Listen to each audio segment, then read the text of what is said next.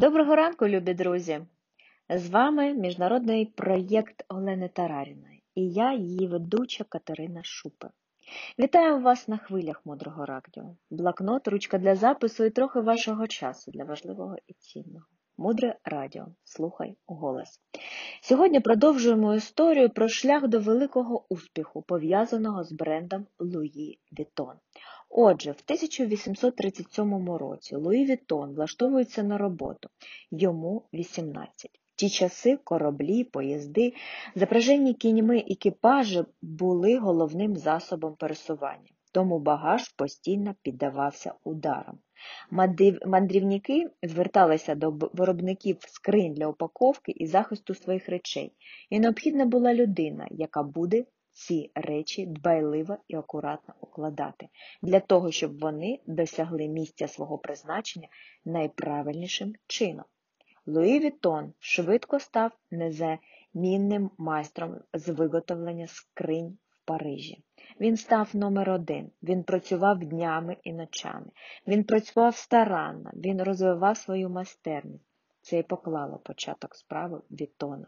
Його кар'єра в ручному виробництві, що вимагає особливих умінь для створення скринь, а пізніше валіз, що відповідають потребам клієнта. Особливо після такої важкої долі, після того, як він повністю осиротів в 12, після того, як він кілька років пішки йшов до Парижа. Пішки. Це не нічний поїзд або електричка і не автобус. Він продовжував шукати, як зробити життя людей кращим. Він продовжував думати про те, як зробити валізи більш комфортними. Він продовжував бути особистісно орієнтованим на кожну людину. І червона стрічка сьогоднішнього ефіру як залишитися вірним своїй професії і справі, яка вас надихає, щоб не озлобитися від цих складнощів. Про це нас всіх запрошує подумати ця історія. Не буває успіху у людей, серце яких заповнене сміттям або злістю. Зазвичай це все руйнує. Луї Вітон працював 17 років в ательє пана Марішаль, 17 років в оренду. І тільки після цього, коли у Луї Вітон було 33, він одружився. І в 33 роки разом зі своєю дружиною він відкриває перше власне ательє. Він першим придумав, що валізи повинні бути плоскими, щоб їх можна було класти один на один. Він винайшов кардинально нову технологію, завдяки якій дорожні сумки стали надійними, як банківські сейфи. Тобто він винайшов новий вид замку. Далі він винайшов пружинний замок. І ось зовсім недавно Луї Вітон відзначив своє сторіччя. У 1996 році на честь сторіччя будинки Луї Вітон запросили кращих дизайнерів створити унікальні моделі сумок, що з'явилися на світ колекція. Була представлена в головних будинках столиць усього світу. Луї Вітон самий звичайний хлопчик, самого звичайного села, у якого світ відняв ще в дитинстві все найдорожче мама та тата. Він залишився людиною, яка не опустила руки, не сказала сьогодні холодно, я не піду на роботу, у мене сьогодні поганий настрій, я не буду нічого робити. Він зробив, робив те, що йому подобалось. І в колекції Луї Вітона є найдорожчий плюшевий відмідь. Його вартість більш ніж 2 мільйона доларів. Звідки така ціна?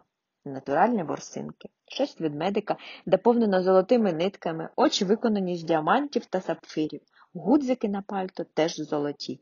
Найдорожча сумка у Луї Вітона була випущена в 2007 році. Вона немов зібрана зі шматочків сумок всього бренду. Всього було випущено 24 зразка. Вартість кожної склала 45 тисяч доларів. Однією з перших покупців цієї сумки стала співачка Бейонсе. Луї Віттон також створив спеціальну валізу головного трофею чемпіонату 2014 року. 13 липня під час фінального матчу на стадіоні в Маракано в Ріо де Жанейро кубок був доставлений на майданчик в кейсі з логотипом Луї Віттона. Якщо вам здається, що у вашому житті є трагедія, з вашого життя пішли близькі. Ви втратили роботу, мотивацію, ви втратили сенс життя, подумайте про цього хлопчика з села. Його історія гідна поваги. А він адже нічим не відрізняється від нас з вами. Тому, якщо вам здається, що вам чогось не вистачає для успіху і для вашого фінансового зростання, подумайте про те, чим ви випромінюєте всередині. А то, що ми виробляємо, наші товари, послуги, наша мова, за допомогою якої робимо висновок своєї угоди на роботі і продаємо або не продаємо свої товари. Все це наповнення цього глечика. Тобто, по суті, ми ніколи не продаємо речі або послуги. Ми завжди продаємо свої статки. І тоді у мене до вас питання, чим сьогодні наповнені ви? Який сьогодні у вас стан? Чи достатньо вам радості? Дуже вас люблю, друзі. Спасибі за те, що ви поруч. Далі глибше. Залишайтеся з нами на хвилях мудрого радіо. Мудре радіо. Жити на глибині. Транскрибатор Тетяна Гаврилова переклала та озвучила Катерина Шупа.